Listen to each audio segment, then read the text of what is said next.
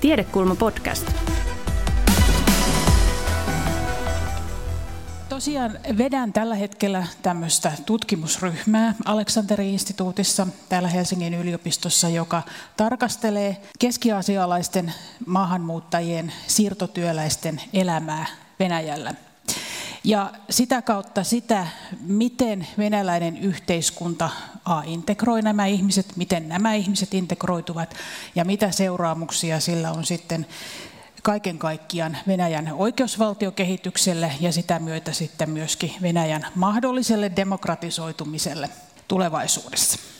Tässä meidän hankkeessa tämä kunnianhimo liittyy siihen, että aikaisemmin kun on tarkasteltu maahanmuuttajia ja heidän integroitumistaan työmarkkinoille ja heidän oikeudellista sopeutumistaan uusiin olosuhteisiin, niin on hyvin tyypillisesti tarkasteltu kehittyneitä länsimaisia demokratioita. Ja vähemmän meillä on tutkimusta jossa tarkasteltaisiin tällaisia Venäjän tyyppisiä hybridiregiimejä, siis hybridivaltioita, jotka eivät ole tietenkään mitään demokratioita meidän näkökulmasta, mutta eivät myöskään enää ole puhtaasti autoritäärisiä, eli jossa kuitenkin on olemassa moderni länsimaalaistyyppinen lainsäädäntö.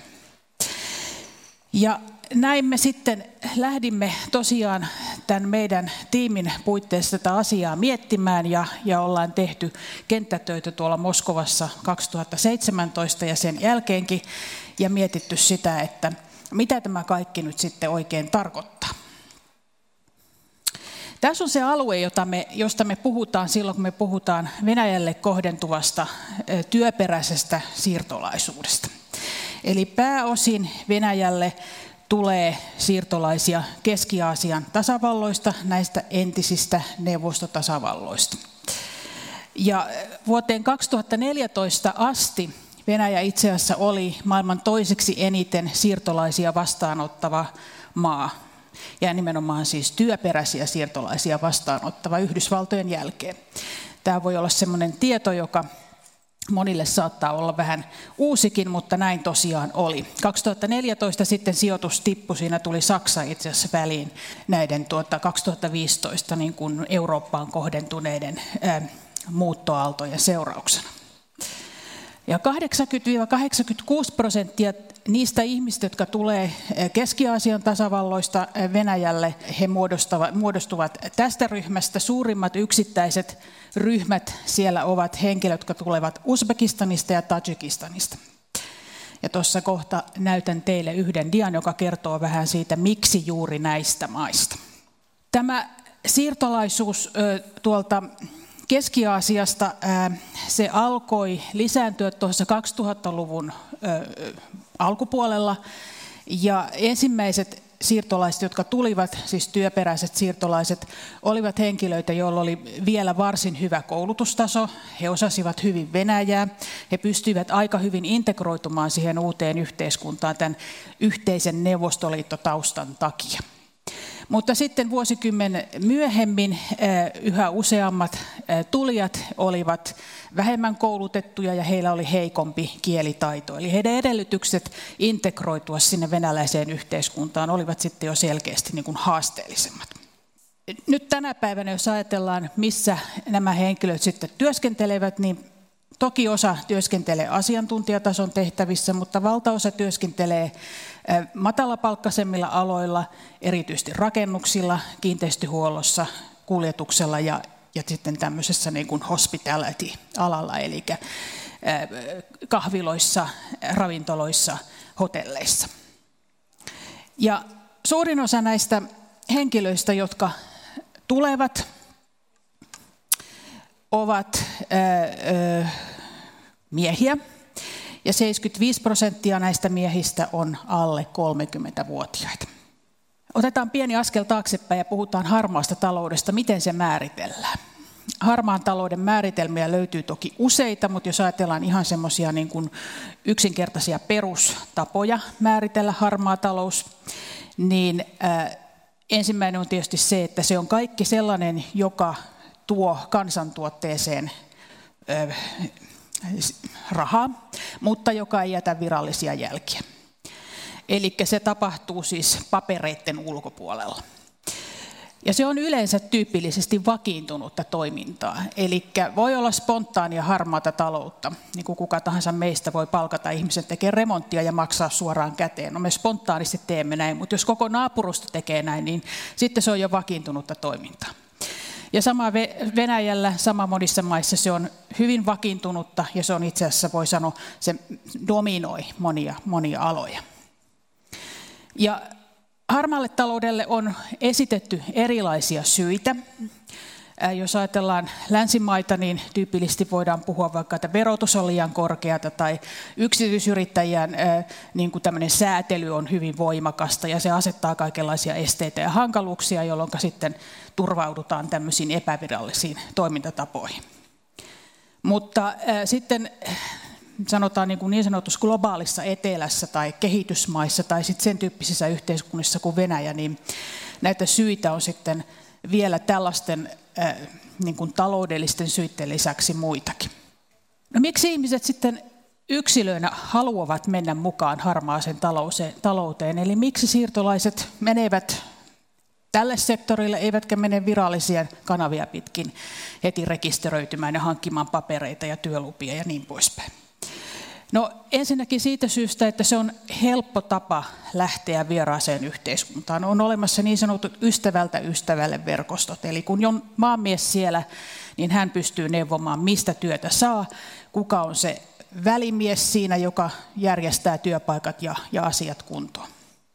Pienyrityksille tietysti sitten harmaa talous tarjoaa myöskin tämmöistä joustavuutta, eli on helppo ottaa ihmisiä, on helppo myöskin sitten vaihtaa ihmisiä kun ei tarvitse joka ikistä pumakaa hankkia, mikä liittyy yritystoimintaan.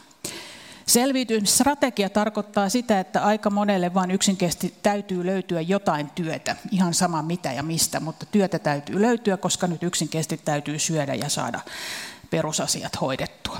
Ja sitten tärkeä asia, joka varsinkin liittyy tähän Venäjän keissiin, ja se on se, että ihmiset lähettävät rahaa kotimaihinsa. Eli se on Vaikkapa Tajikistanin kohdalla 30 prosenttia sen maan kansantulosta tulee niistä rahoista, jotka ihmiset lähettävät Venäjältä kotimaahansa. Eli voi sanoa melkein, että Tajikistan on osittain ulkoistanut osan niin kuin tämmöistä sosiaaliturvastaan sillä tavalla, että, että maahanmuuttajat huolehtivat perheistä.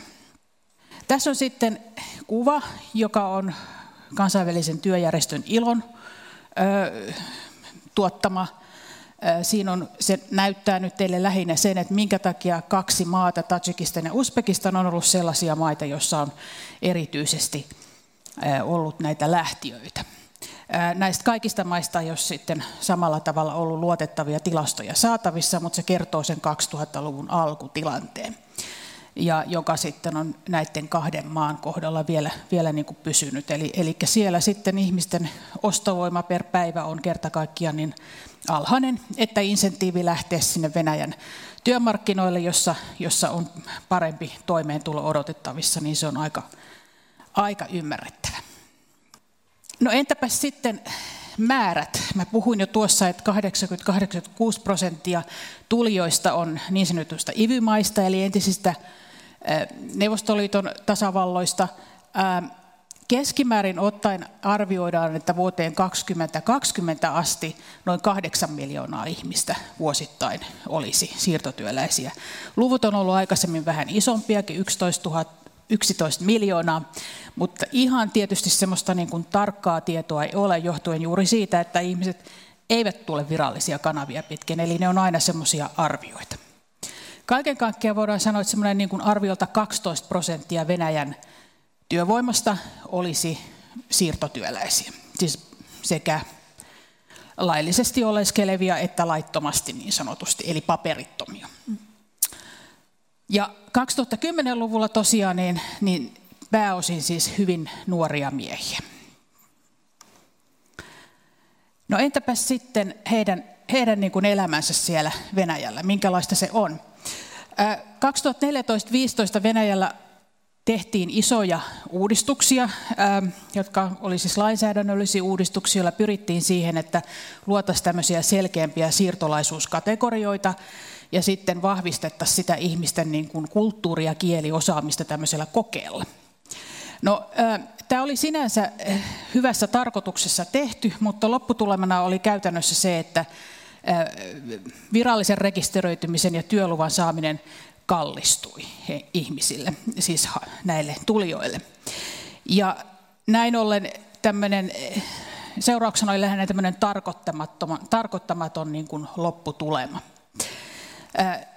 Maahanmuuttajat keskimäärin tässä pyöröjärjestelmässä eivät tunne Venäjän lainsäädäntöä, eivät tunne käytänteitä, ja näin ollen he tukeutuvat jatkuvasti niihin samoihin verkostoihin, joihin aikaisemmatkin henkilöt ja sinne menneet ovat tukeutuneet.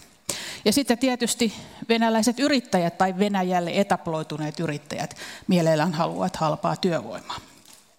Eli käytännössä siirtolaisuuspolitiikka Venäjällä tähtää siihen, että henkilöt lähtisivät jossain vaiheessa pois. Integraatiopolitiikkaa vakavassa mielessä ei, ei ole onnistuttu aikaansaamaan.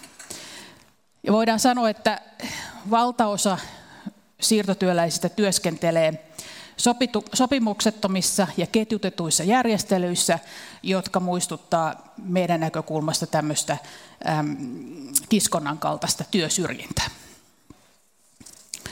Tässä on sitten omia piirteitään tässä, tässä tuota Venäjän tapauksessa, jotka on kiinnostavia, ja se on se, että miten, minkälaisia rinnakkaisia oikeusjärjestelmiä syntyy sitten silloin, kun ihmiset ovat virallisten rekisterien ulkopuolella. Eli, eli miten esimerkiksi Venäjällä viranomaistoiminta hankaloituu, tai viranomaisten niin kuin toiminnan muuttaminen hankaloituu siksi, että on tämmöisiä rinnakkaisia järjestelmiä.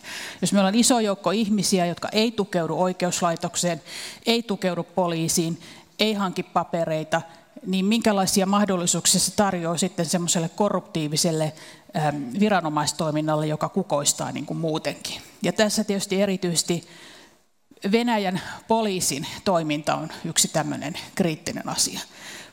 Tämmöisen niin kuin järjestyspoliisin tuloista isoissa kaupungeissa, joissa on paljon siirtotyöläisiä, niin merkittävä osa heidän niin kuin kuukausituloistaan tulee siitä, että kiristävät näitä rahoja tarkistaessaan papereita siirtotyöläisiltä. Yksi seuraamus tietysti sitten tästä, tästä niin kuin kuviosta on se, että kun keskustellaan siirtolaisuudesta, niin herkästi aletaan puhumaan näistä kohteista tämmöisessä niin sanotussa nationalistisessa hengessä.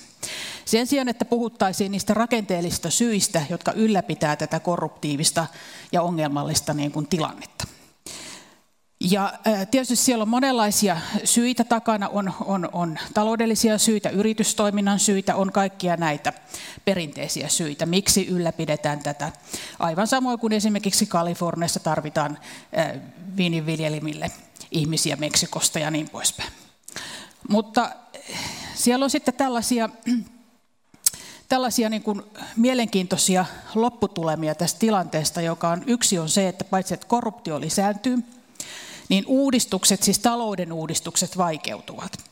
Koska ne, jotka hyötyvät tästä nykytilanteesta, eivät tietysti halua, että sitä nyt lähdetään muuttamaan.